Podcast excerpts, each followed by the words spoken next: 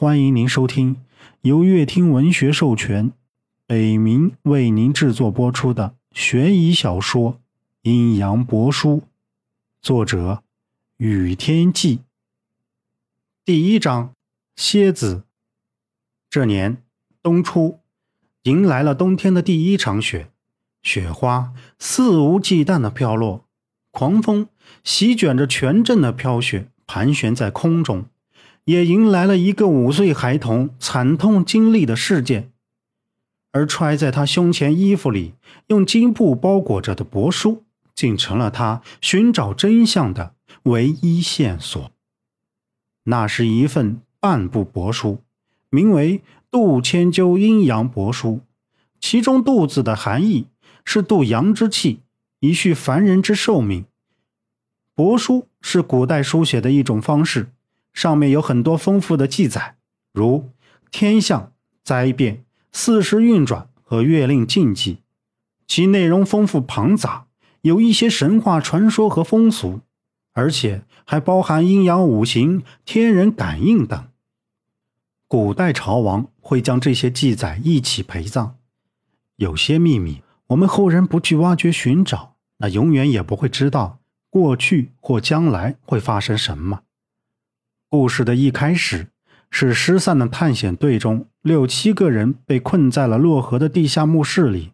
那么，其中我们的主角杨木又是为何加入探险队来到洛河？在这里又发生了什么？又是如何解决其中的困难险阻逃出去？又如何找到杀害亲人的凶手，将其绳之以法？眼前那颗如同启明星般的亮光。很可能就是生命的希望。在这个漆黑的洞里，已经待了三天，找不到任何出口，除了壁面上看不清的纹路，就剩下门三手里的那根铁金色的棍子了。怕死！靶子点着了最后一根火柴，在身边的几人面前晃了晃。他这半辈子没干几回后悔的事儿，但这一次答应熊二爷跟几个小屁孩来漯河。恐怕是他这辈子最后悔的事儿了。最后，他的目光落在了门三怀里，眼睛死死地盯着门三手里的金棍子，眼珠一转，似乎在打着什么主意。你干什么？门三瞟了靶子一眼，被他的目光吓了一跳，向后退了一步，指着靶子大喝道：“杨木，别让他打我手里的主意！告诉你，这是我兄弟用命换来的。”谁都别想得到。然后就在火柴最后一点光熄灭时，杨木看到门三奇怪的样子，不知是自己眼睛恍惚，还是别的什么。他看到门三的身子是背对着他们的，手里紧抱着那根金棍，而他的头却正对着他们，眼睛里似乎是闪过一团红火。杨木一个机灵坐了起来。正常人怎么可能将头转个一百八十度？除非他没敢再想下去，因为他相信这个世界上没有鬼。门三，他妈，你说这话是什么意思？杨木又不是他老子，说什么听什么。就你手里那玩意儿，指不定是哪个王爷用来擦屁股的。哈哈哈哈！周震也立刻起身，站在了杨木身边，对着门三说道。从周震的嘴里说不出什么好话来。周震说完，就自顾自的哈哈笑了起来。随后，他的笑容戛然而止，大喝道：“靶子，我说门三，你打我干什么？”因为黑暗中他看不清是谁冲着他的左脸啪的打了一巴掌。离他最近的杨木是绝对不可能打他的，而身后的两位美女更是不可能。一个已经脱水了，另一个也好不到哪儿去。门三正对着他，有两米远的距离，就算他飞奔过来，自己也会有所察觉。显然，靶子的嫌疑最大，他就在杨木他们两个身边三五步的地方。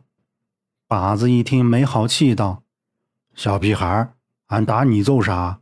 俺在这待着好好的，别动不动就诬陷人。”说完，坐了下去，从身边的包里摸出一块饼来。大口的咬了一口，你，周震气愤的就想上前揍他一顿，困在这儿的三天，他吃光喝光了杨木他们带来的所有伙食，现在却自己吃了起来。